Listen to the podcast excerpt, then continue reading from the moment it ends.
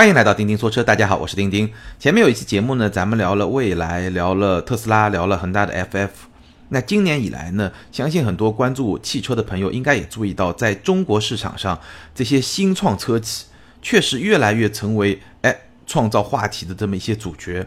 包括上期节目里面我们也聊到的小鹏汽车，包括最早更早以前已经发布一些新车的威马汽车，包括拜腾，对吧？这样的新创车企确实是越来越热闹，也包括一些传统车企，比如说这个月底马上要发一辆电动车 Marvel X 的荣威，对吧？所以整个中国市场在今年以来确实进入到一个电动汽车频频发布的这么一个高峰期。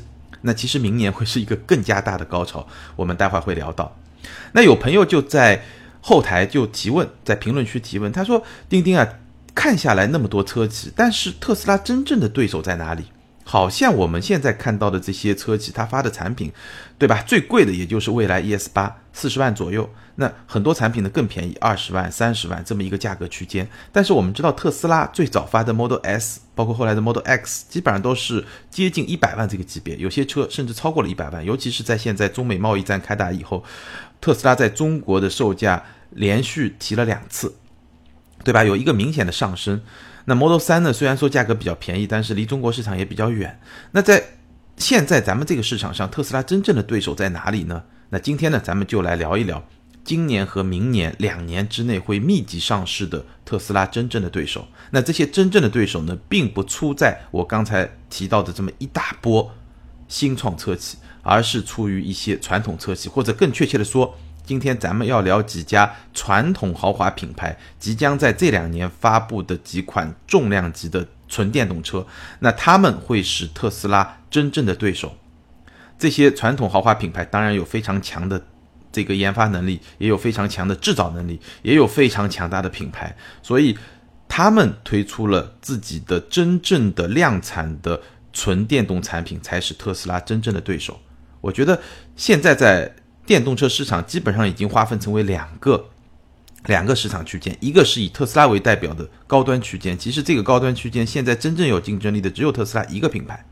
那第二呢，就是中低端区间，以在中国市场是以蔚来、以威马，对吧？这些品牌为代表，包括像荣威，包括像比亚迪，对吧？吉利。以这些品牌作为代表的这么一个市场区间，那在上面这个市场区间已经空白了那么久了。从今年开始，确切的说呢，大批量的产品真正在市场上推出呢，上市可以买得到呢，应该是从明年开始。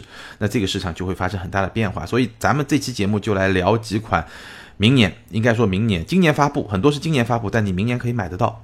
聊几款重量级的产品。好，我们首先来聊一聊奥迪的 e-tron。奥迪的 e-tron 呢，如果没有意外的话，应该是在九月十七号旧金山首发。其实这款车本来是要更早在奥迪峰会上首发，那后来呢有所延期。延期的最根本的原因是因为奥迪的 CEO 被逮捕了。那我们知道是因为踩油门的这个事儿，奥迪的 CEO 被逮捕了以后呢，接受调查，所以呢这个事情呢有一些延误。但现在得到的消息应该是九月十七号在美国的旧金山首发。那奥迪 e-tron 是一款什么样的车呢？奥迪 e-tron 从首先，它肯定是一款纯电动车，对吧？否则咱们今天就不聊了。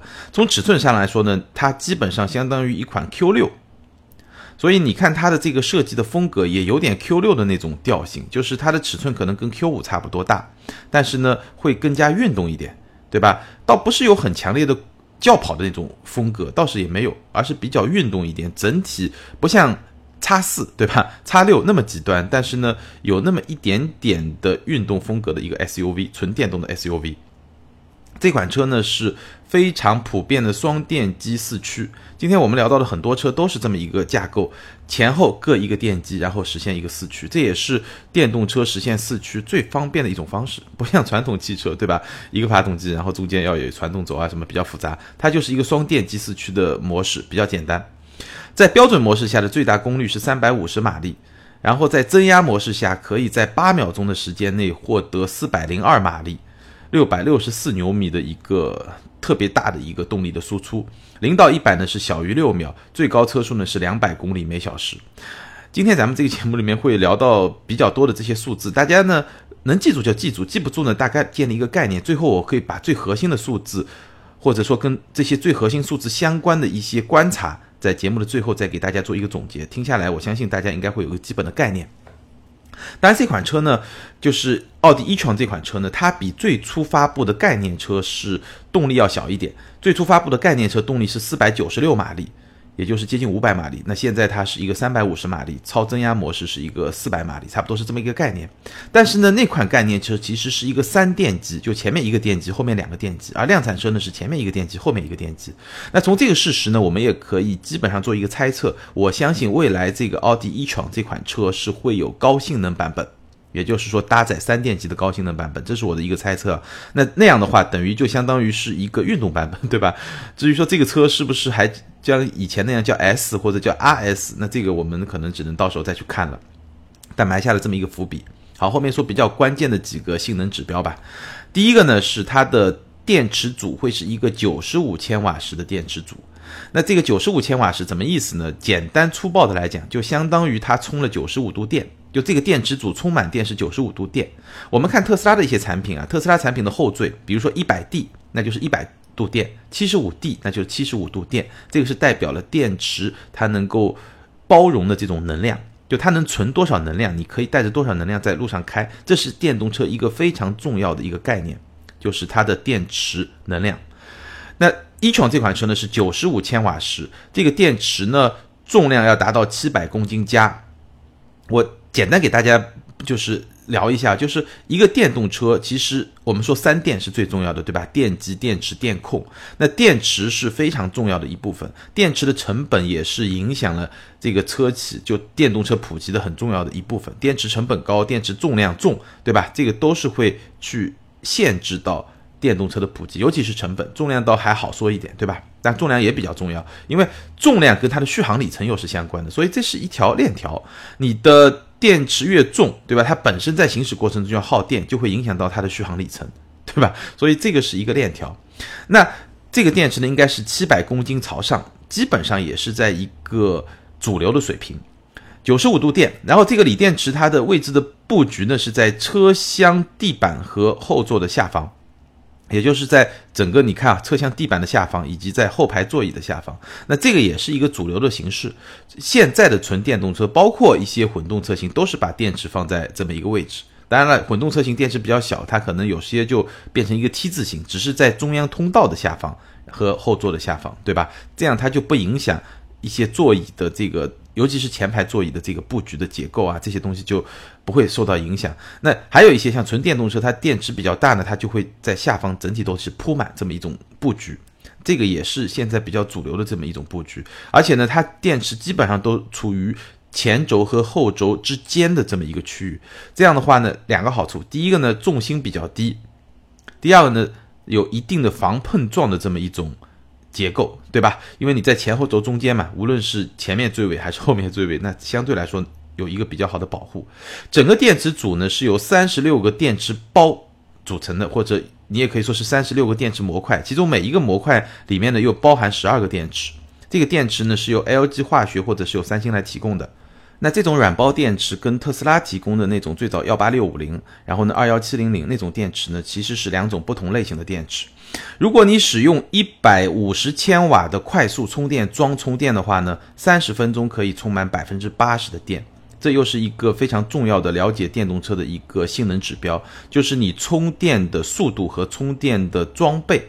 我刚才说一百五十千瓦的快速充电桩，我们知道特斯拉的超充是一百二十千瓦，也就是说它的超充一百五十千瓦是比特斯拉更快的，所以它可以在三十分钟内充满百分之八十的电。那九十五度电的百分之八十就是七十六度电，大概是这么一个水平。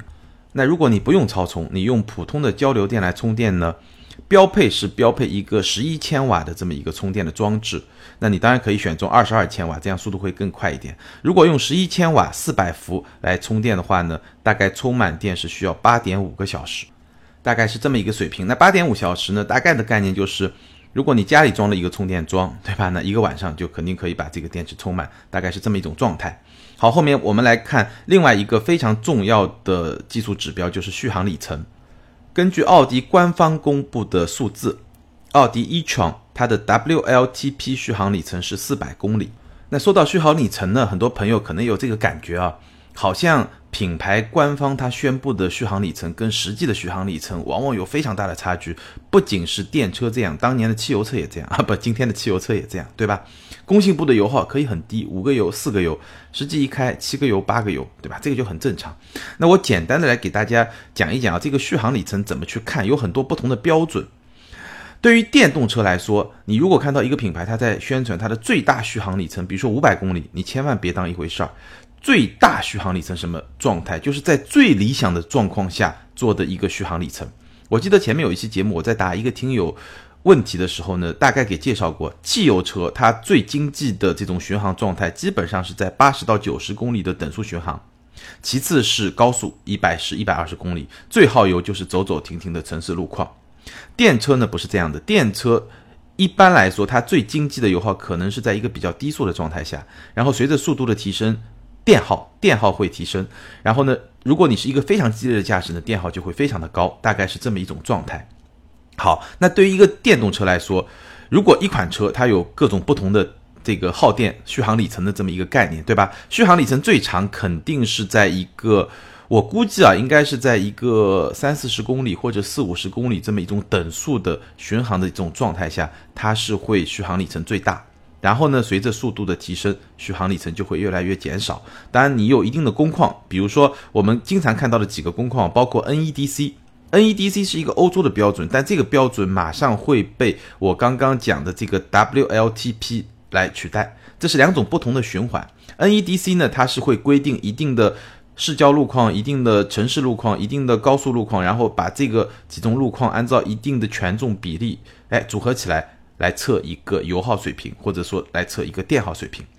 那在 NEDC 一直广受诟病，就是它这个循环里面各种路线的权重啊，不能够真实反映实际用车的状况。所以 NEDC 的油耗在汽油车这个时代是明显要低于实际的这种油耗。那电耗也是一样。那升级以后。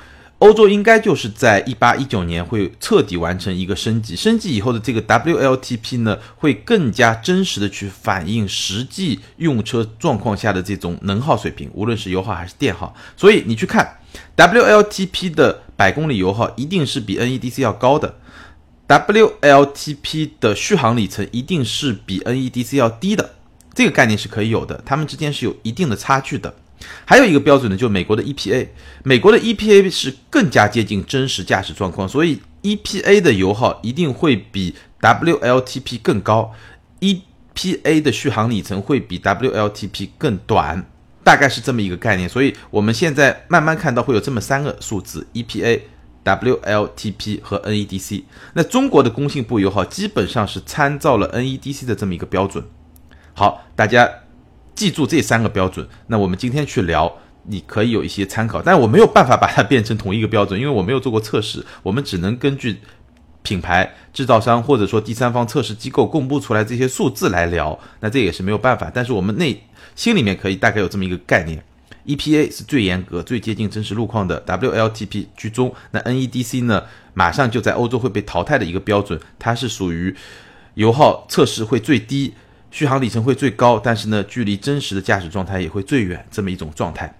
那奥迪这个 e-tron WLTP 的续航里程是四百公里。好，我们先建立一个标准，它是四百公里。待会儿我们会把几款车拿拿出来比一下。而且呢，它的能量回收系统呢，最大可以扩展百分之三十的续航里程，缩短百分之二十的刹车距离。能量回收对于无论是插电式混动还是这些纯电动车都是非常重要的这么一个系统。大家应该也感受到过，对吧？比如说宝马的 i3 这个能量回收就非常厉害，你一松油门就感觉像像踩了刹车一样，对吧？那特斯拉呢是有两级可以自己去做调整的。在一个能量回收比较低的这种状态下，它的驾驶感受是比较自然的，跟纯汽油车这种滑行是比较接近的。那如果说你把能量回收系统这个级别开到高的这么一个级别的，那你也能明显的感觉到松开油门以后有一个刹车感。但我个人的感觉，其实那个刹车感比 i 三还是要更好一点，要更稍微小一点，更人性化一点。大概这也是一个很重要的系统，然后这款车它的风阻系数是零点二八，风阻系数也非常重要，因为我们说了电动车非常重要的一个指标就续航里程嘛，对吧？那你风阻小的话，续航里程显然是会增加。根据奥迪公布的这个数字，零点二八的风阻系数能够让这辆车的续航里程增加三十三公里，大概是这么一个状况。E-tron 呢，在正式发布之前，我们看到它的内饰整体的设计风格其实是跟 A 八和 Q 八比较接近的。那外观的设计风格我也说了，其实是比较接近一个呃运动风格的 Q 家族的这么一个 SUV，大概是这么一个概念。那内饰最大的一个话题点呢，或者说一个看点呢，其实它在概念车上使用的是两个怎么说呢？就在 A 柱的下方。就你正常情况下，你去看后视镜，对吧？外面有后视镜，这个车是没有后视镜的。那差不多就在后视镜这个位置，车内 A 柱下方就是中控仪表这个横向的这么一个仪表台的左侧和右侧有两个七英寸的 OLED 的屏幕。那这两个屏幕是用来取代后视镜的，而且呢，它可以根据车辆的驾驶状态，这个摄像头啊屏幕里面显示的内容稍微有一点变化，能够帮你更好的了解车后。以及侧后方的这么一种状态，所以是非常炫酷的一个功能。但这个功能除了非常炫酷之外，还有一个好处呢，就是能够进一步的去降低风阻。当然了，这个设计非常有可能在量产车上被取消，因为还是法律法规方面的这些原因。这个看点，我个人觉得可能在量产车上被保留的可能性不是很不是特别大。然后呢，根据奥迪官方的这个说法。这款车他们没有设定一个销量目标，当然这个也就是一个官方的指令，大家不用太当真。一款车出来，它不可能没有销量目标，只是说第一款车嘛，他不想给市场给自己这么大的压力，可以先去试试水看一下。但奥迪也同时说呢，根据他们在两三个国家做的市场调研，他们觉得这款车的销量或者说市场潜力是在一个万辆的级别，就是大概是在几万辆这么一个。这么一个市场的容量、市场的空间，这是根据他们自己的调查。最后呢，价格这款车的价格，奥迪官方的说法会跟高配版的 A 六大体相当，就是它会比 A 六整体贵一点，能够达到一些比较高配置的 A 六的这么一个水平。那我们可以预估一下，因为 A 六呢，因为是国产，而这款车呢，大概率一开始呢是会是一个进口的状态，所以呢。我估计可能也是要到六七十万这么一个水平。当然了，我们后面有一个参照，对吧？因为捷豹已经发了一款车叫 iPace，这款车我们待会儿也会聊到。那这两个车基本上是在一个级别、一个车身尺寸，对吧？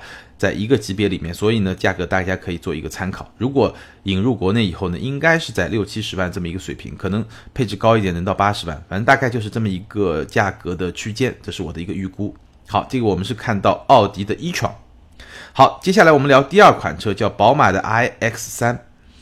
iX 三呢，它有一个概念车，其实在今年的北京车展上呢，已经是展示了。那我们可以知道一些比较简单的事实，这款车公布出来的信息呢，比奥迪的 e-tron 要少很多，所以我们知道的一些事实呢，也会比较少。简单给大家介绍一下。首先，第一点，这款车是一个 X 三的级别，对吧？名字就叫 iX 三嘛，这个是毫无疑问的。第二点呢，这款车的造型。根据概念车来看呢，基本上是一个 X 三的基础，就它整个车的体型啊，它的结构比例啊，是跟 X 三比较接近的。但是呢，它引入了比较多的 I 的设计。所谓 I 的设计呢，我们可以看到 I 三到 I 八，包括后面有一个概念车，有些人说它就是 I 五或者说 I 四，对吧？有一个概念车，那么一种设计的风格。比如说呢，它的双肾格栅呢，不像我们现在看到的宝马车上两双肾嘛，两个肾是分开的，中间是完全分开的。那那个双肾格栅呢，是中间连起来的，你还能看到一个双肾的形状，但中间是连起来的。再比如说呢，它的前面板啊、侧面的裙边啊，包括扩散器的后部啊，有更多的蓝色调。那这种蓝色调其实是代表了一种新能源的一种色调。包括它是车轮的设计，我们可以去看它车轮的面，就每一幅的面是比较大的，整体呢。感觉上像是完整的构成了一个比较接近平面的这么一种设计，那这个设计呢也是能够更好的提升空气动力学的效率。那这款车呢会搭载宝马第五代的电动驱动系统，现在看到的最大功率呢是二百七十马力，有点低啊，有点低，可能到时候会有所提升。然后它搭载的电池组呢是七十千瓦时，也就是七十度电的这么一个千瓦时，它的 WLTP 续航里程呢也能够达到四百公里。然后这款车后面一个非常重要的信息呢，二零二零年在华晨宝马工厂生产，而且呢会出口到美国和欧洲。稍微晚一点，二零二零年在中国国产，而且是把国产车出口到美国和欧洲，这也是一个非常重要的信号，说明宝马已经把中国作为一个非常重要的电动车的一个生产基地。好，iX 三的信息比较少，咱们就简单聊一下。下面一款车呢是奔驰的 EQC，BBA 都齐了啊。EQC，我们首先看 EQ 是奔驰的电动车品牌，没问题。后面这个 C 代表什么呢？C 代表它是 C 级别，也就是奔驰 C 级，或者说在 SUV 里面就是奔驰的 GLC 这么一个级别。EQC 这款车，这款车的车长是四七六零，也就是四米八不到一点，车长基本上也就是这个 GLC 的这么一个级别。这款车呢，应该是九月会发布，然后呢，二零一九年底会在中国国产，也是奔驰 EQ 这个电动车品牌旗下的第一款车。然后这款车呢，也是前后双电机，最大功率会达到四百马力，最大扭矩会达到七百牛米，然后零到一百的加速会在五秒左右，是比奥迪和宝马明显是要更快的。它搭载的电池呢，应该是在七十到七十五千瓦时这么一个水平，也就是七十到七十五度电，跟宝马 iX 三差不多，比奥迪的 e-tron 的九十五度电呢要稍微少一点。但是它的 WLTP 续航里程呢也会达到四百公里，都是四百公里三个，所以基本上我们可以看到四百公里已经是一个基本的一个标准。这个最后做总结的时候，我也会跟大家再来聊。然后它的内饰呢，应该会是继承 S 级和 E 级的那种。连为一体的大屏的这么一种样式，但是呢，会采用奔驰马上在新一代的长轴版的 A 级上会搭载的这个 MBUX 的全新的车载系统。然后我看到一篇外媒的试乘报告，里面有一些信息特别有意思啊，跟大家分享一下。它主要提到了几点，还只是试乘啊，没有试驾。第一呢，这款车非常的安静，工程师做了一个非常。严肃的或者说非常重要的决定呢，就是在车厢里面消除了所有来自动力单元的噪音。当然，这是一个非常重要的决定，因为这个跟驾驶感受其实也是有关系的。第二呢，这个车的路噪也非常的小，所以整体它的车厢是非常的安静。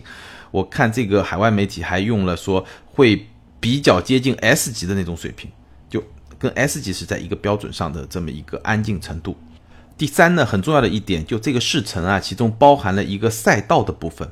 这款车是可以承受持续的赛道跑圈，因为我曾经在节目里面说过，可能不止一次，特斯拉在跑赛道的时候有一个比较严重的问题，就是当它跑一段路以后，赛道上非常激烈的驾驶以后，它的电池会过热，过热了以后呢，就会进入一个保护程序，保护程序以后，它动力输出就会受到影响。那根据这个外媒的报道呢，EQC 是可以程序持续的赛道跑圈，就可以一直在赛道上跑。这个是一个比较明显的一个差别点，也是我们可以关注一下。好，接下来聊捷豹的 iPace，iPace 是传统豪华品牌发布的第一款真正意义上的纯电动车，而且已经在中国市场上发布，在中国市场它的价格是六十四点八万到七十三点六八万，所以是非常有标杆意义的这么一款车。捷豹的 iPace，你现在就已经可以。现在还买不到，但你已经可以交定金了，就这么一种状态。然后这款车的车长是四六八二，比我们刚才说的奔驰 EQC 要稍微矮那么差不多八公分。但基本上差不多一个级别，四米六、四米七、四米八不到这么一个级别，四六八二。但是非常特别，它的轴距达到了二九九零，接近三米的这么一个水平。所以这款车的设计，它是一个非常特别的一种状态。什么概念呢？我们比一下特斯拉的 Model X，Model X 车长是五零三七，要比它长出差不多有四十公分，四十公分不到一点，三十五公分。但是轴距居然要比它更短，是二九六五。所以，iPace 这款车，它在设计上是一个非常特别的这么一个设计。它的四个轮子是非常处于车身的四个角落的这么一个位置。当然，这个也是因为它电机的尺寸比较小，而且电池是放在车厢地板的下方，所以它可以把轴距做得很长。大概是这么一种状态，然后你去看 iPace 的造型呢，真的你可以说它是一个 SUV，但是呢，你又觉得自己说这句话的时候呢有点牵强，因为从某种角度来看，它又像是一个轿跑车，对吧？车顶是一个轿跑的一种状态，然后呢，那你可以最稳妥的方法就说它是一个跨界车，这个肯定没有什么问题。然后有非常运动的一个造型，无论是车顶的线条，整个车的比例关系，大家可以去看，是一个非常运动的造型。我会把今天我们聊到的几款车，每款车都放一张照片在咱们节目的简介里面，大家可以去看一下。有些可能还是车身上有一些就是防伪的这种这种涂装，这个都没有问题。那 iPace 的设计有一个比较特色的地方吧，可以说是它整体的设计呢，还是在传统和前卫之间找到一个平衡。而且呢，我个人会觉得更加偏传统一点，就比较有那种优雅的风格，而不是说完全导向那种非常前卫的一方。最好的一个证据呢，就是它保留了一个前进气的格栅，而不是像某些电动车那样完全就把这部分就给取消了。包括整个内饰也一样，是一个非常捷豹风格的这么一个内饰，整体的做工的工艺比特斯拉那显然是要更好一点。而且它是一个中控双屏，上面是一个十英寸的屏，下面是一个五英寸的屏。除了这两个屏之外呢，还是保留了一部分的按钮和旋钮的这么一个组合，所以它整个内饰设计不像特斯拉和另外一些电动车一样，中间就一个特别大的屏，对吧？它还是一个比较兼顾传统和多种不同操作习惯的用户的这种需求，它还是会有一定的兼顾性，不会走那么极端。这么一种状态，整体的调性风格也是比较捷豹风格的，所以呢是比较优雅、比较有质感的这么一种状态。而且这个车呢，但这一点跟所有的电动车都一样，就有比较大的、比较多的这种储物空间，因为这也是因为整个电车嘛，电机的这些结构确实会更加简单一点，所以呢这个车内的空间呢也会更加丰富一点。还是一个非常标准的双电机四驱的这么一个结构。我刚才也说了，最大功率是四百马力，最大扭矩是六百九十六牛米。那这两个指标跟奔驰的 EQC，包括跟奥迪的 e-tron 都是一个比较接近的状态。零到一百是四点八秒，非常的快，极速是两百公里每小时。它搭载的电池组呢是八十一千瓦时，也就是八十一度电。结构跟奥迪是完全一样，三十六个电池模块，每个模块包含十二个电池，同样是由 LG 来提供的这么一个电池包。如果用一百千瓦的快速充电桩呢，四十分钟可以充满百分之八十；如果用交流充电呢，是提供一个七千瓦的这么一个充电的装置，十一个小时多一点可以把整个电池完全的充满。那这部分的数据我们可以跟奥迪的 e-tron 稍微比一比。其实奥迪 e-tron 的充电桩的这个充电速度是要比捷豹这个要快的，因为奥迪 e-tron 我们刚才说它是一百五十千瓦这么一个速度，捷豹的快充是一个一百千瓦，所以 所以对吧？所以那个是三十分钟就能充满百分之八十，这个是四十分钟就才能充满百分之八十，而且 e-tron 的电池容量比这个捷豹的 iPace 要更高一点。那如果是交流充电呢？e-tron 也提供了更快的充电速度，它是十一千瓦，而捷豹提供的是七千瓦，大概是这么一个状态。我们简单比较一下，续航里程，捷豹官方给出的数字是 NEDC 续航里程达到五百公里。我们刚才说的都是 WLTP，那这个是 NEDC。我也说过，WLTP 的续航里程数会更低，因为那是一个更严格的一个循环。那捷豹给出的 NEDC 是五百公里呢？我觉得。你没有办法去比吧，只能说它如果要换算成 WLTP，应该也是四百多公里。那至于是多多少呢？这个咱们就不用纸上谈兵，也也也争不出一个什么结论来。大概是这么一个水平吧，反正都是四百多公里，四百公里，四百多公里，比较接近的一个状态。风阻系数，这款车的风阻系数是零点二九，应该说也是一个还不错的水平吧。但是呢，Model X 会更低，是零点二五。然后呢？iPace 这款车，它是一个全新的平台。我刚才也说了，是捷豹路虎全新 EDM 电动汽车平台的第一台量产车。未来呢，路虎我们看到新闻啊，路虎有可能会出一辆纯电动的轿车，呵 呵路虎也要出轿车了。那款车可能会叫 Road Rover，对吧？路虎叫 Land Rover，这个叫 Road Rover，就是在路上开的这么一款车。包括捷豹未来的 XJ。这些车呢都将出于这么一个平台。那捷豹路虎，我插一句啊，捷豹路虎在纯电动车开发上的投入，或者说它的战略是比较激进的。在传统传统豪华品牌里面，你甚至可以，如果是投资圈的人，你可以说是 all in，就全部投入。我看到了捷豹在二零一八第一季度财报，它的财报是第一季度是四月到六月，这个财报其实。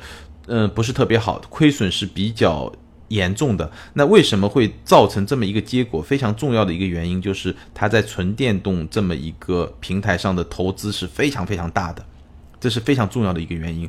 所以相比于刚才我们也说了，对吧？相比于奔驰啊、宝马，它未必投资更多，但是因为它体量也没那么大嘛，所以它的投入的这种决心是更大的。包括这个新的平台和新的架构，它的整个车架是 EV，就是电动车的一个铝结构的车架，有百分之九十五用的是铝。当然了，这款车的重量仍然达到了二点一吨，所以电动车嘛，没办法，你有这么多的电池，它肯定重量会比较高，二点一吨。那我们比较一下，特斯拉的 Model X 基本上是在二点五吨左右，当然 Model X 五米多，也确实要比它更大一号，所以大概就是这么一种状态吧。然后这款车的操控其实是得到了比较多的好评。首先，它是五十比五十的车身重量分配，没问题。前悬用的是双叉臂，后悬用的是多连杆。然后因为是电动车，所以动力的输出呢非常的直接。而且我看到一些报道说它的加速声音也是可以调节的，这个非常炫酷。有机会我争取去试一下。而且赛道表现的评价非常的高，除了车身比较重之外，但这个也没办法，所有电动车车身都会比较重。电动车对于赛道驾驶有两个不太好的地方，第一个是重，第二个就是在特斯拉上反映出来的就是有可能电池会过热。除了这两点以外，其实电动车的很多属性都是非常适合赛道驾驶的。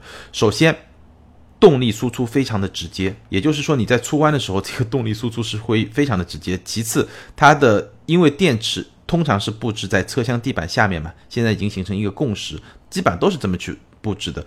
那这就意味着它的车身重心是非常低的，所以你在过弯的时候，这种操控是会非常好的。那和很多电动车一样，iPace 的能量回收系统呢，也是属于一种力度可调，就是有两种模式。那当你处于强回收模式下的时候呢？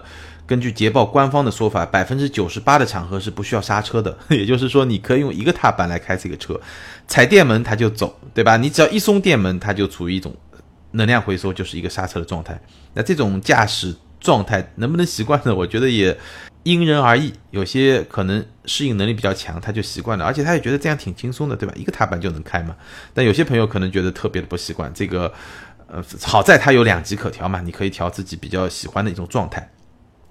然后捷豹 iPace 呢，在越野状态下，其实这种电动车的特性也能够得到一种提升。当然，这款车本质上不是一个强越野的车，但是呢，它也有一些基本的越野属性，比如说它的涉水深度达到五十厘米，而且爬坡非常的轻松。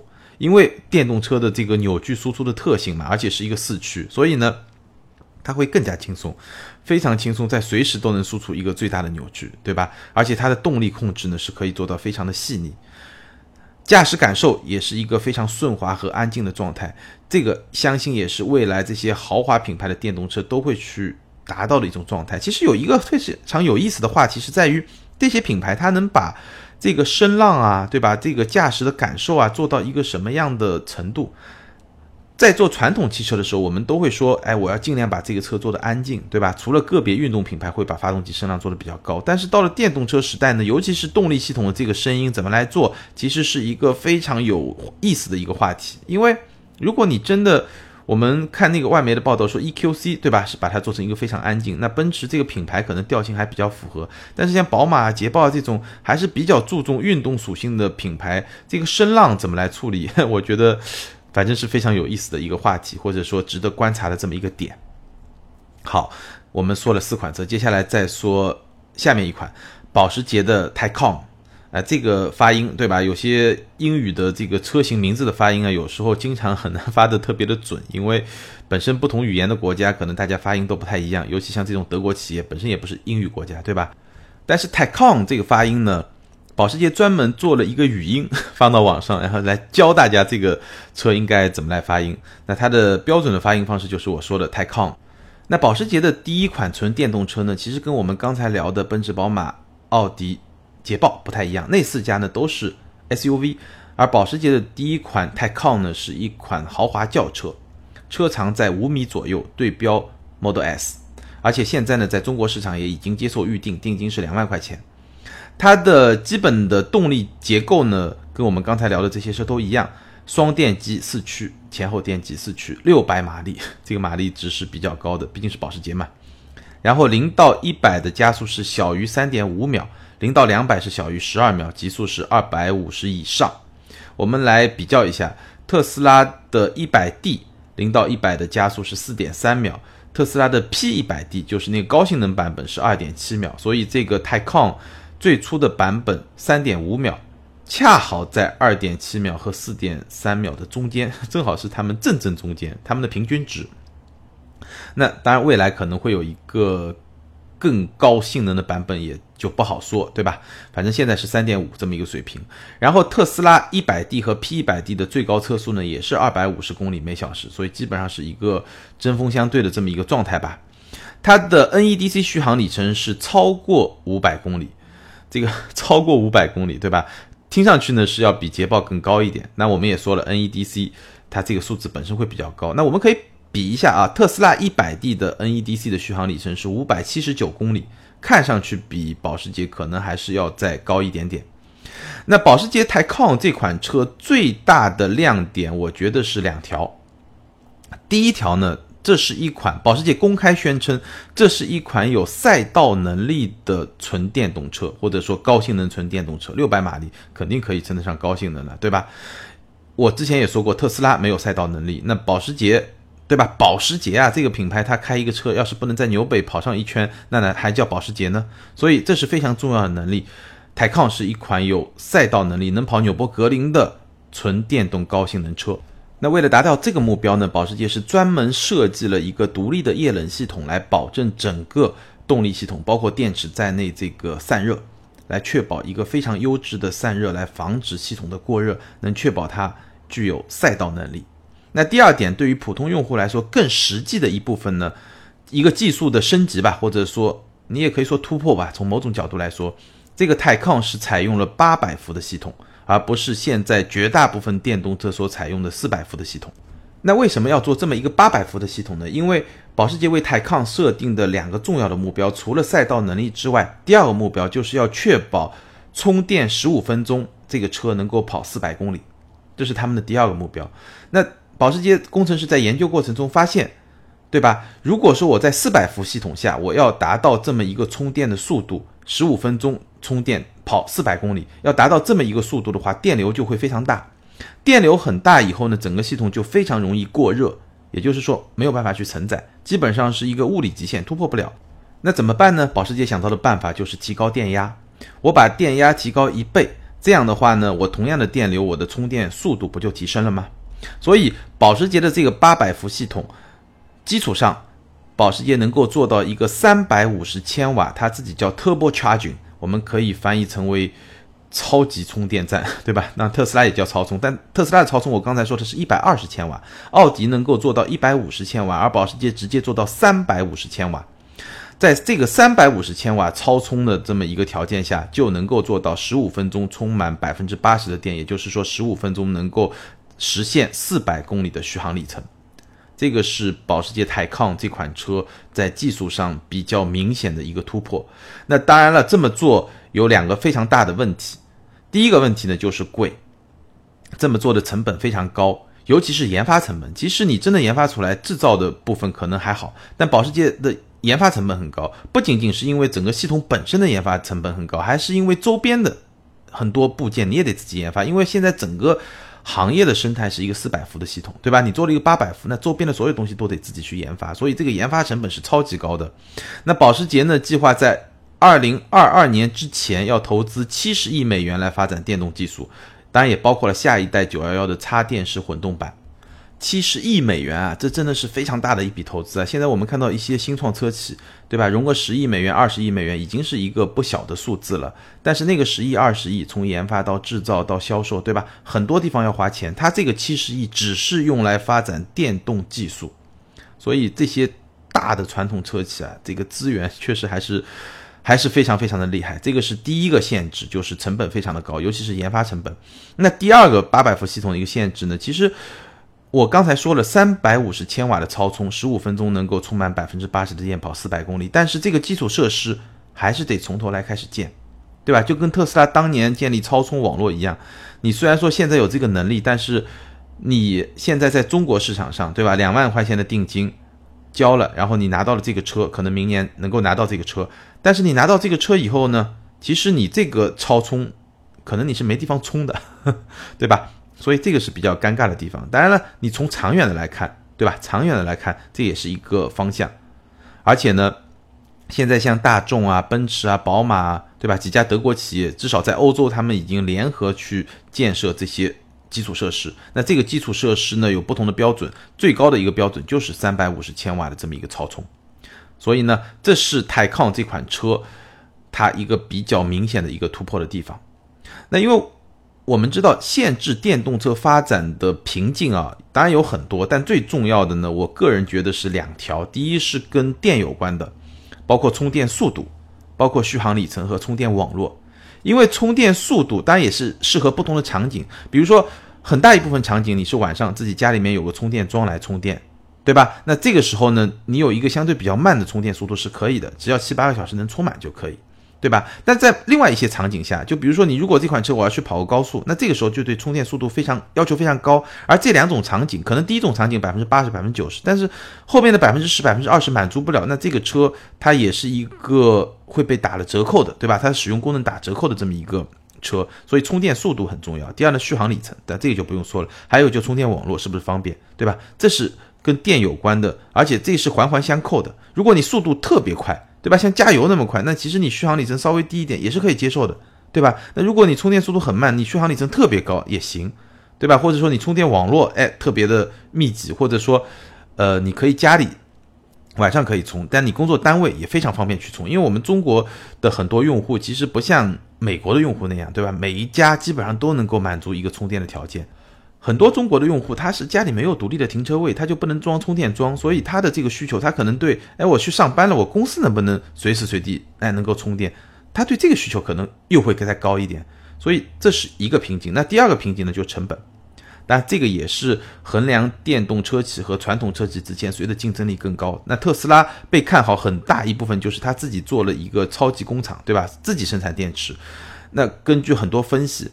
它这个电池的成本是能够比整个行业的平均水平更低的，这是它竞争力非常重要的来源。那如果说突然有一个新闻爆出来，发现它的电池成本的下降没有像预期的那么高，那它股价又该跌了，对吧？所以就这两部分。当然，电池成本下降了以后，会导致整个电动车的成本下降。业界有一个预估，也就差不多是在二零二零年左右，整个电车的制造成本会下降到跟汽油车有一个可以竞争的这么一个水平线上。当然，这个预估呢，各家说法也不同，有些说二零二零年，有些是二零二一年，有些是二零二二年。但总的来说，随着电池成本的下降，电动车应该在未来我们能够看到的五年不超过十年这么一个时间内，它的制造成本降低到跟汽油车可以竞争的这么一个水平，这个是可以去期待的。回头来说，泰康这款车，这款车呢有可能会提供空中升级，而且非常重要的一个看点呢，甚至有可能可以升级动力水平，但这个是通过刷软件来实现的。那这个是一个非常 非常值得关注的一个点，反正我个人觉得非常有意思。另外呢，它也支持感应式充电。所谓感应式充电呢，就是无线充电，你就停到一个特定的区域上就可以充电了。当然，这个不是什么先进的技术，我差不多七八年前看到日产已经在展示这个技术。那这个技术最大的问题还是跟基础设施相关。你可以实现这个技术，但是你有什么地方来实现这个技术呢？对吧？那如果说它的使用频率不高的话，那成本会不会又是太高了呢？对吧？好，保时捷的 Taycan 呢，我们就聊到这儿。接下来简单聊一聊 Polestar。那 Polestar 本来呢是沃尔沃的一个高性能车的品牌，后来呢独立了，也是在沃尔沃旗下一个独立的品牌，独立运作以后呢就变成一个纯电动车的品牌。但它的第一款车 Polestar One Polestar 一，你可以把它理解为是一款高性能的插电式混动的轿跑车。那从 Polestar 二开始呢，就完全是做纯电动车。当然，Polestar 二、Polestar 三，我们现在了解的信息不是特别多。简单来说呢，Polestar 二会是一款跨界车，你可以把它理解为是特斯拉接下来要推出的 Model Y。Model Y 呢，基本上是一款基于 Model 三基础上的一个跨界车，对吧？大概是这么一个概念。你可以把 Polestar 二理解成是 Model Y 的一个竞争对手。然后 Polestar 三呢，会是一个中大型的 SUV。大概可以把它理解为 Model X 的竞争对手，大概是这么一种情况。那当然，我们现在了解信息不多呢，也就不再展开了。好，接下来针对我们今天聊的这几款车呢，我们做一个总结，我来跟大家分享一下我观察到的几个点。那第一个点呢，豪华电动车之战会在二零一九年正式爆发。iPace 今年已经上市了，奥迪 e-tron 晚些时候，今年晚些时候会发布，那二零一九年应该也就会上市。然后像奔驰的 EQC，二零一九年下半年在中国国产；宝马稍微晚一点，二零二零年国产；保时捷的 Taycan 也已经发布了，而且现在已经接受预定了。那二零一九年应该也就可以提到车了。所以二零一九年这些大牌真正开始向特斯拉发起一个反击战，那是一个真正的开始，对吧？虽然已经落后了那么几年，但是这些品牌毕竟，对吧？这么多年、几十年、上百年的积累，底子是在那儿的。战争二零一九年开始爆发。第二点，大家有没有注意到，传统豪华品牌在打造自己的第一款纯电动车的时候，其实找到的这个市场空白跟特斯拉是不一样的。现在我们看到的，对吧？我刚才说的，奥迪的 e-tron、宝马的 iX3、奔驰的 EQC，包括捷豹的 iPace，都是在一个中型 SUV。中级 SUV，也就是说车身尺寸在四米六到四米八之间的这么一个市场区间的这么一个 SUV，或者我们更简单直白一点说，就是在 Q 五叉三 GLC，对吧？是在这么一个市场区间里面找，或者 F Pace 是在这么一个市场区间里面去推出一个纯电动的 SUV，而这个市场区间其实特斯拉是没有车的。特斯拉的 Model X 是更高的，是跟 X 五啊，是跟 GLE 啊，跟 Q 七在一个市场区间的。所以其实你会去看啊，这个里面就很有观察点。首先，这些传统的豪华品牌在打造自己第一款 SUV 的时候，采取了不同的市场定位。你可以认为是避开特斯拉的锋芒吗？我觉得要这么理解也没错。但可能他们也会认为 Model X 一个七座的有必要吗？这么一个尺寸，其实七座也不可能特别舒服。那我做一个大五座，对吧？车身尺寸还小一点，对吧？续航里程还能更高一点，也是一个比较好的选择，对吧？所以这个定位是很特别，它找到的是一个相对比较空白的市场，而没有一上来就跟特斯拉去硬怼。那建立在这个市场上有什么好处呢？首先，它的价格可以比特斯拉有优势。我们就拿中国市场来说，iPace 现在是六十来万到七十来万。对吧？尤其是在中美贸易战之后，它的价格其实是比 Model X 是明显要更便宜一点的，对不对？那未来这些车上了以后呢，它们的价格相对于 Model X 应该也会有一定的优势，但车身也会更小一点，这是一个独特的定位，非常值得关注的一个关注点。真正直接跟特斯拉的产品 Model S 直接去应对的，只有保时捷的泰康，但保时捷品牌更有竞争力。他对自己的产品也显然是更加有信心，所以敢于用这种方式直接去怼，对不对？第三点呢，特斯拉在续航里程方面仍然有优势。我们现在看到我刚才提到的这些车，共同的一个标准就是在 WLTP 或者 NEDC 的续航里程普遍超过了四百公里，普遍在四百多公里这么一个水平。那这么一个水平，实际预计可以在真实场景里面实现的续航里程呢？我估计。都能够超过三百公里，这个是没有问题的。但是这个水平和特斯拉来比呢，看上去还是会有一些差距，看上去还是会有一些差距。我刚才说了，特斯拉 Model S 的一百 D，它的 NEDC 续航里程是五百七十九公里，这个数据确实比我们现在看到的传统豪华品牌推出的电动车更加有优势一点。那另外一点呢，我刚才也提到了，电池成本可能是特斯拉的另一个潜在优势，因为特斯拉已经花了非常多的投资。非常多的精力去打造它的超级工厂，和松下来合资做这个电池。那接下来第四点呢？传统豪华品牌其实在制造工艺上还是有优势的，这一点大概也不需要去反复强调。而且呢，他们在设计上呢，可能没有特斯拉那么的极端。最后第五点，非常值得观察的一个问题是消费者的品牌偏好。可能咱们很多听友会理所当然的认为。奔驰、宝马、奥迪、保时捷，那都是多么强大的品牌啊！特斯拉跟他们怎么比呢？但是在我看来，真不一定。因为从品牌的角度来说，特斯拉是一个更加专业的电动车品牌，这一点很重要。它是会让用户觉得它是一个专业品牌，对吧？而传统的那些品牌是一个大而全的品牌。其实我们可以看到，如果从品牌营销的角度，如果我们听友里面有专门做这方面工作的，应该你能很明白，对吧？我们看到太多的案例，一个专业的品牌能够去打败一个覆盖面更加广的这个品牌，我就不展开去说了。但是无论如何，我觉得这是非常值得去观察的一个点。好，关于特斯拉的对手们呢，咱们今天就聊到这儿。接下来呢，进入听友互动环节。咱们上一期节目聊的呢是雷克萨斯的 ES 和丰田的凯美瑞，差不多差了十万块钱，那么应该怎么选，以及在这个背后他们的差别到底在哪儿？听友们的互动呢也是非常的踊跃。我们来看几个听友的留言。第一位听友叫巴巴划船不用桨，他说：“丁丁你好，我认为买凯美瑞和 ES 的人完全不会有交集，或者说考虑买凯美瑞的人不会去考虑买 ES，反过来亦然。首先看路上跑的凯美瑞和 ES 同为老款，不夸张的说，百分之九十都是二点零低配，坐标是江苏的无锡。一个是用买德系。”紧凑级的价格能买一台省心的日系 B 级车，一个完全就是看中雷克萨斯的品牌和质量服务。相比之下，ES 三百 H 的能见度反而比二点五级混动的凯美瑞和 ES 二五零更多，而且 ES 三百 H 绝大多数也都是低配，像麦克莱文森啊、半苯胺真皮这种体现雷克萨斯精髓的配置，国人根本不在乎。或者相对于贵出来的价格，消费者往往会选择更高级别的车型，说明国人买车还是更看重品牌。不过新凯美瑞的换代还是很成功，我比较看好。这位朋友说的非常好啊，首先低配卖得好，确实大部分车型都是这样，包括凯美瑞，包括 ES，确实低配卖的最好。第二点我非常认同的，就是 ES 三百 H 这款车啊，它比较特别。其实 ES 的定位我们之前聊过，ES 两百。就它的低配车型是在跟 A 四啊、跟三系啊这些车在竞争，但是 ES 三百 H 因为雷克萨斯做混动时间也比较长了，而且混动对于消费者来说这种认知就是觉得更加高级，所以 ES 三百 H 隐隐然是可以跟 A 六啊、五系这些产品去竞争的。那跟这些产品竞争的时候呢，它的价格又会更便宜一点，所以它又有一些性价比的优势。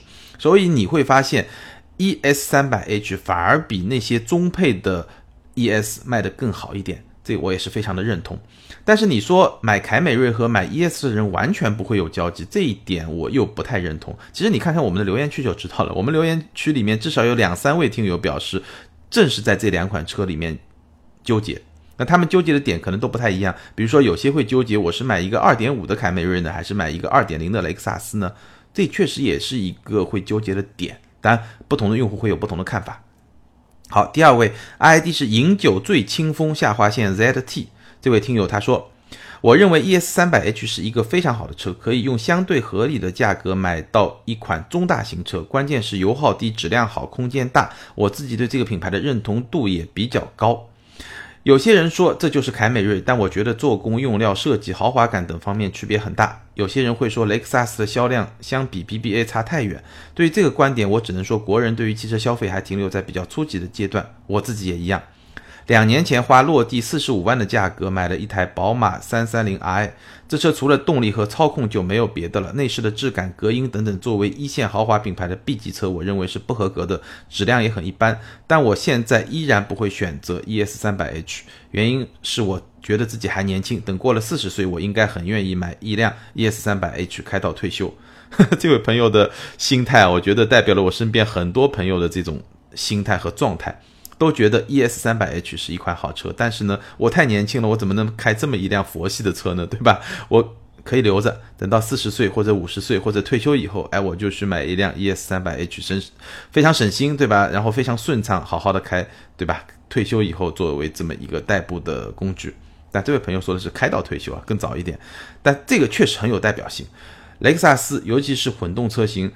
确实给人这么一种印象，这也是雷克萨斯目前在极力要去改变的一种状态。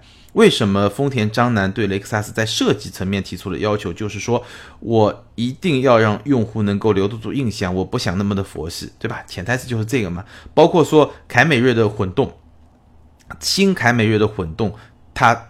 把混动车款做成是整个车系里面动力最强劲、加速最快的那款车，它也是想让大家哎对这种混动觉得不仅仅是省油，不仅仅是省心，还是可以多多少少有点激情的。但是呢，又不会那么犀利，又不会那么说丢掉了丰田也好、雷克萨斯也好跟着里面的那些东西。所以它也是在做一个转化，这种心态非常有代表性。好，第三位听友李可下划线 HT，他说纠结 ES 三百 H 和奔驰 C 或者 E，一个实用，一个坐进去好开心啊！网上评论众说纷纭，各种质量维修问题说的有时候不知道真假，这些质量问题又不是世家能知道的。例如老说奥迪烧机油，好几个朋友的开了十万公里都没问题，而奔驰某节目主持人自己修修补补问题贼多，但是似乎又很多夸奔驰质量的，比较在意奔驰后续的维护和质量问题。这位朋友提到的问题呢，也非常的有代表性，也是一个特别难去解决的问题。那几个观点跟大家分享一下。第一呢，确实质量问题是试车过程中非常难试出来的一个问题，这一点我也说了很多遍。因为一个新车如果就有质量问题，那这车就不是一般的有问题了，一般你可能也得到个至少两三年吧，或者三四万公里之后才会暴露出来这么一个问题。那这是第一点。那第二点呢，质量问题本身又是一个比较复杂的问题。它又包含了不同层次、不同类型的这种质量问题。那最严重的质量问题呢，是因为设计上的缺陷带来的质量问题。那这种问题呢，可能就是属于那种需要召回的问题。那如何去规避这种问题呢？最好的办法就是不要买新款车，你等这个新款车至少出来了一年，或者至少至少半年吧，最好是一年之后，如果没有爆发出来一些大规模的质量问题，那基本上这种比较大的设计层面的质量问题呢，可以。绝大部分规避掉，但也不是百分之一百。比如说 之前像这个高田气囊，对吧？这样的问题呢，可能这种安全隐患呢，可能很多年都不会被发现，这也是有。但是呢，大多数情况下，一些比较大的质量问题会在新车发就上市以后比较早的，比如说第一年就会有一些爆发。那这个时候呢，你可以去规避的方法就是我不要买最新款。但这个你就有些损失嘛，对吧？因为最新款还是可以给你带来很多，无论是心理上啊，对吧？或者说使用层面的一些好处嘛。那一些小的质量问题呢，我觉得就更难说了。包括你看很多榜单，对吧？可能比如说雷克萨斯，对吧？质量问题比较少，可能相比之下，奔驰、宝马、奥迪就会多一点。那另外有一些品牌就会更多。但是呢，你说这些小毛病呢，就很难说。因为我打个比方啊。建立一个模型，大家方便理解，未必这些数字都是我假设的。比如说，雷克萨斯的故障率是百分之一，三年也好，五年也好，对吧？宝马、奔驰、奥迪可能百分之二，那有些品牌可能百分之三。但无论你百分之二是百分之一的两倍，百分之三是百分之一的三倍，但这个百分之二也好，百分之三也好，甚至百分之五也好，百分之八也好，甚至百分之十也好，它毕竟还是一个小概率的事件。所以在这些层面呢，只能说你自己去评估一下，你是更希望这个。质量更可靠，对吧？你是更希望这个毛病达到最小的一种程度呢，还是说我能够稍微容忍毛病多一点点？但是呢，我希望这个车别的方面给我的体验更好。那你说这个有赌博的成分，确实啊，本身就是一个概率问题嘛，对吧？多多少少有点赌博的成分，那你自己去选嘛。对吧？这个东西有时候你看到的数字和你身边朋友感知到的，包括你自己遇到的，也是完全不同的状态。对我身边也有朋友，比如说跟我开一样的车，哎，故障就比较多，那我自己就可能遇到的比较少，这个就都很正常。你也必须去接受这么一个事实，然后呢，根据自己的需求，还是我上次说的，根据自己的需求，以及根据自己对不同风险的这种接受程度，然后去做出一个选择。可能听上去有些无奈，但这也就是现实。因为汽车确实是一个特别复杂的产品，可能也没有人能够跟你去保证任何一款车它就完全的百分之一百的一定没有质量问题，对吧？那很多时候呢，只能去做一个权衡。当然了，那些明显有质量问题的，对吧？在网络上口碑特别不好，或者说已经爆发了一些显而易见的质量问题的那些车款，那尽量去避免去规避，这个是一个比较理性的一个态度。好，这三位听友，请把你们的联系方式后台私信给我。你们将得到的是由途虎养车网赞助的价值三百二十九元的途虎和钉钉拍联合定制的行车记录仪，而且呢，可以在途虎的线下门店免费安装。关于今天咱们聊的话题，对吧？今明两年密集上市，马上要对特斯拉发起。正面攻击的奔驰、宝马、奥迪、捷豹、保时捷，包括 Polestar，他们这些品牌的豪华电动车，你有什么样的看法？什么样的观点？欢迎在评论区和更多的听友互动，和钉钉互动。那你们呢，也有机会得到这款价值三百二十九元的行车记录仪。好，更多精彩内容呢，欢迎关注我们的微信订阅号“钉钉说车”，你也可以通过新浪微博钉钉说车钉钉来跟我互动。感谢大家的支持和陪伴，咱们下周接着聊，拜拜。